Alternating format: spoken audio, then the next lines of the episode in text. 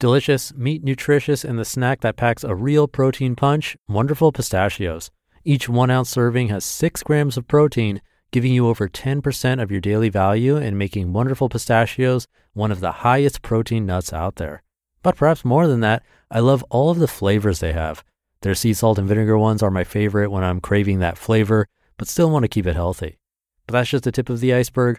Wonderful pistachios come in a variety of flavors like chili roasted, honey roasted, smoky barbecue, and jalapeno lime, to name a few. Perfect for enjoying with family or friends and taking them with you on the go. Whether you're a pistachio purist who loves cracking open every nut, or you prefer the convenience of no shells pistachios, Wonderful Pistachios has got you covered. Grab Wonderful Pistachios and elevate your snacking game today. So fill up with a healthy snack when hunger strikes. Visit wonderfulpistachios.com to learn more. That's wonderfulpistachios.com.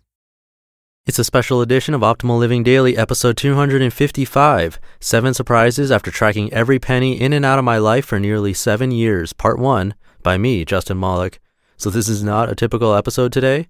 I was going to do my usual Minimalist Monday episode, but very recently found out that a guest post I wrote for budgetsaresexy.com is going live today, so I thought it'd be cool to read it to you. If you're new here, normally I read other people's blogs, people like The Minimalists, Zen Habits, Marc and Angel, Derek Sivers, awesome people who are somehow tied into the personal development or personal finance or minimalism space. Basically, I read anything that I think will help you optimize your life. And very, very rarely I read my own material. I think the last time was 200 some episodes ago for episode 50 when I talked about lucid dreaming, which is a huge passion of mine. So I thought it'd be nice to do it again and maybe get you to come by my guest post and leave a comment over there. And just a really short backstory on this post. Well, actually, I take that back because I think I put the backstory in the post itself. So let's just jump right in and start optimizing your life. Seven Surprises After Tracking Every Penny In and Out of My Life for Nearly Seven Years, Part 1 by Justin Malik with BudgetsAreSexy.com. In January 2010, I was wrapping up my last few classes of my MBA at Pepperdine University in beautiful Malibu, California. One of my first assignments in the new year was simple track all of my income and expenses for one week and write about the experience. The only rule track every single penny in and out of my life, whether it was spending thousands on a car or finding a quarter on the street. This was right up my alley as a data obsessed Microsoft Excel nerd and Myers Briggs type ISTP, also known as the craftsman. I quickly built a spreadsheet to help me track it all, complete with pivot tables to summarize the data by date and category. Over six and a half years and 7,500 rows later, my spreadsheet is alive and well, still summing up my income and expenses into pretty charts. While I watch my overall financial health every month and year and break it apart by category during tax season, I've never actually sat down and looked at the key takeaways. That is until J Money asked me to. Today I'm going to do something I've never done. I'm going to make my expenses public and share seven surprises of this experiment. Surprise number one living with roommates didn't save me a ton. In the last six years, I've lived in six different places in Southern California and in four different roommate scenarios. I went from a Seinfeld phase, living alone in a one bedroom apartment, this was in Santa Monica, California, to a New Girl or Golden Girls phase when I had three roommates at a house in West Hollywood, California, and everything in between. Yes, the rent and utilities were significantly cheaper on the latter, $13,500 versus $17,700 living alone. But living with roommates brings in additional expenses. Cleaning was difficult, so we got a housekeeper. That's $650 a year. My groceries went up because not everything gets split perfectly, and food and supplies might go missing. That's $250 a year. Restaurant expenses increased because I was around more friends and acquaintances and was pressured to go out with them. That's another $750 a year. And I spent a lot more on gifts, $500 a year. Adding those factors in, I was still saving $2,000 a year on rent, but that only equates to $166 a month, which I probably could have negotiated when I lived alone or found a comparable apartment for that much less. Also, I wasn't sharing a kitchen, family room space, and parking. Instead, when I was living alone, I used every square inch of my apartment and lived on my own terms. If you're deciding to live with roommates, these are things to consider. Is it worth it to save $100 to $200 on rent to deal with the complexities of having one or more roommates? For many people like me, that extra cost makes sense, or maybe you're an extrovert and simply love having people around. Surprise number two having a significant other is expensive for me. How does relationship status affect your finances? Here's how it affected mine. When I was single, I spent somewhere around $1,000 a year on gifts, but once I was in a relationship, this more than tripled.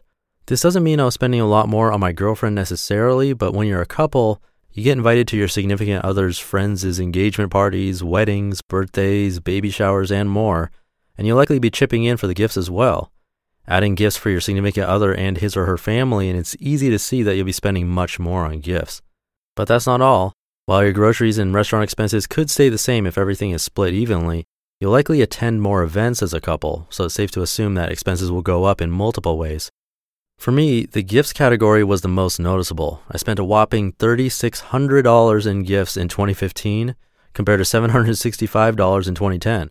While a good portion of the gifts went to family, I dove into the line level and found that this was indeed mostly due to the change in relationship status. Surprise number three cat ownership isn't as expensive as I thought. This clearly depends on your parenting preferences, but luckily I've done it both ways. In 2014, I was very relaxed with my cat. Maybe one vet appointment, she was fed dry kibble, and she didn't need a litter box or litter because she went outside. She was also old enough that she didn't need toys and distractions. Cat related expenses were very minimal. Cat bills in 2014, $312. Compare that with the very next year when I took a more proactive approach. I fed her high quality raw cat food and had a couple of her broken teeth extracted by the vet's recommendation. Cat bills in 2015, $1,375. That's a $1,000 difference. But even in the more expensive case, $115 a month or less than $4 a day to give my cat the best and have a furry friend roaming around was worth it for me. Surprise number four. Hear that in tomorrow's episode.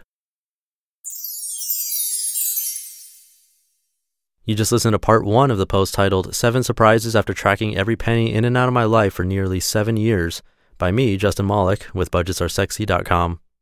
And I will continue this tomorrow, but if you want to get ahead and read it yourself, you can. It's up at budgetsaresexy.com as of today. And if you want to show some love and share the post on Facebook or Twitter or wherever, that too would be greatly appreciated and make me so happy. Since I started this podcast, I haven't guest posted like this, and it's super rare. So it'd be awesome if you can give this post a little extra exposure. And that's my only ask for today. If you enjoyed this first half, make sure you stay tuned for tomorrow's show. Or if this isn't really your kind of post, come back Wednesday because things will be back to normal then, and I'll be reading from our usual authors. So, in either case, stay tuned, and I'll see you next time where your optimal life awaits. Hey, this is Dan from the Optimal Finance Daily podcast, which is a lot like this show, except more focused on personal finance. Justin handpicks the best posts he can find from blogs and authors like Ramit Sethi, Mr. Money Mustache, and more, and I read them to you five days a week. So if you enjoy this podcast, come on over and subscribe to Optimal Finance Daily too. And together, we'll optimize your financial life. You've been listening to Optimal Living Daily. Be sure to hit the subscribe button to stay up to date on each new episode and head to oldpodcast.com. That's O L D podcast.com for a free gift as well as more actionable tips and resources to help you maximize your potential. Thanks for joining us, and remember, your optimal life awaits.